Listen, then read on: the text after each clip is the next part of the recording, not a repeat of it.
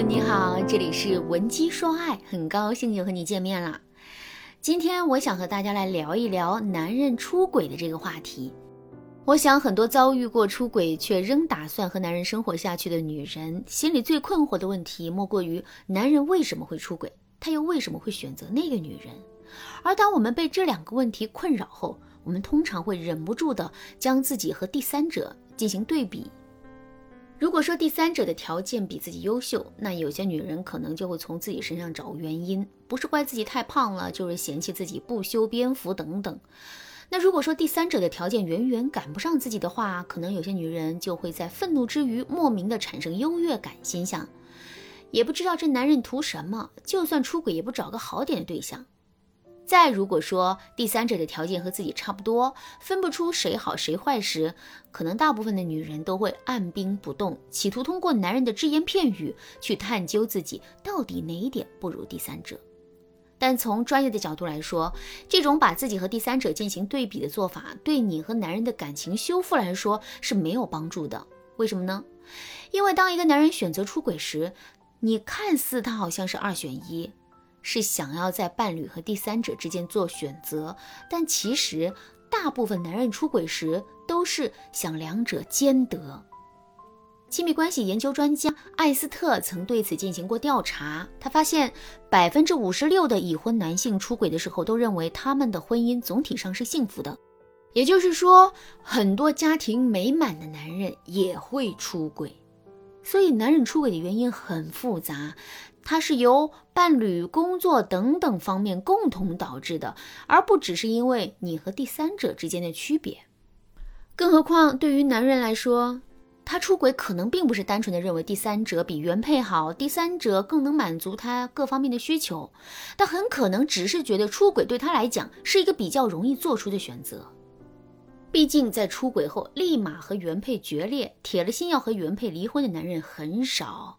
大部分男人出轨的时候啊，想的都是两边都要。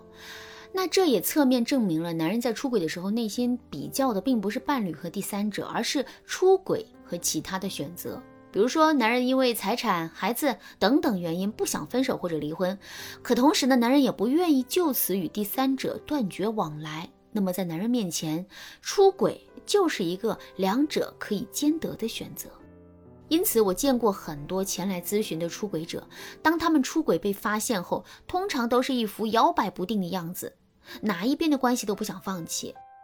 曾经有个男学员就很坦诚地向我描述过他对于自己出轨的感受，他对我说：“老师，我知道我是个好男人。”但我真的很爱我的妻子，哪怕在我发现我爱上了第三者后，我对我妻子的爱也并没有消失。我之所以会选择出轨，只是因为我希望能够把两边的关系都处理好，让他们都留在我的身边。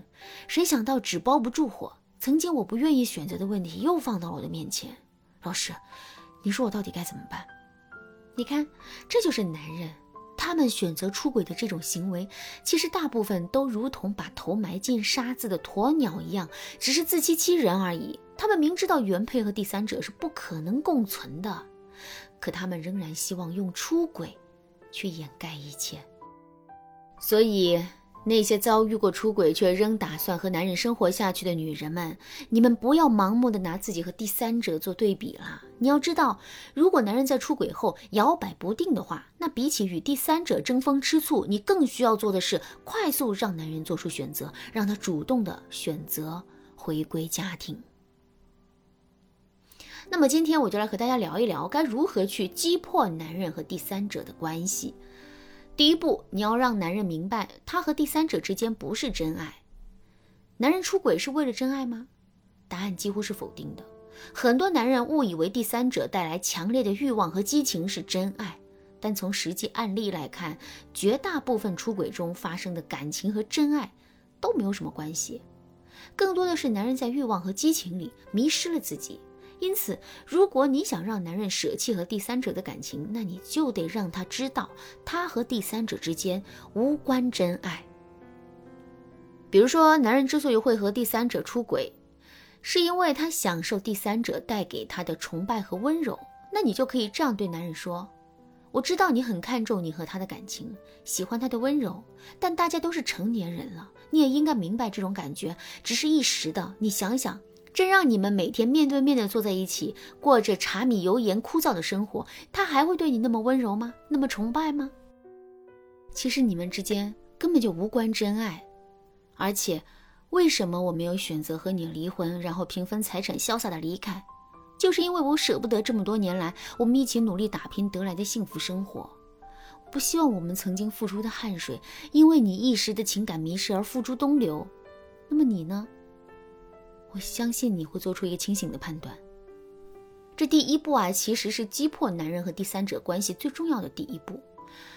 不过你在击破他们关系的同时，第三者也有可能在攻击你和男人有问题的关系。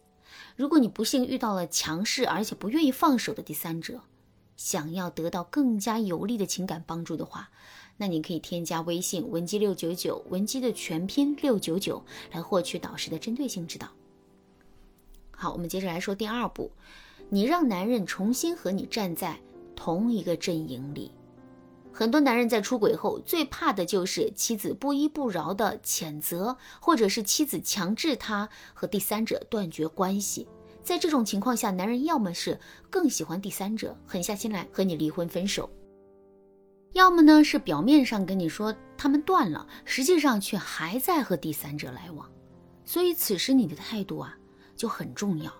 你要明白，你比第三者更大的优势是你和男人本来就是一个整体。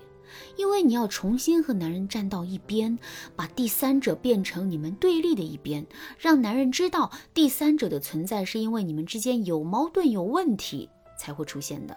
而你现在也愿意不计前嫌的和他携手共同去修复感情。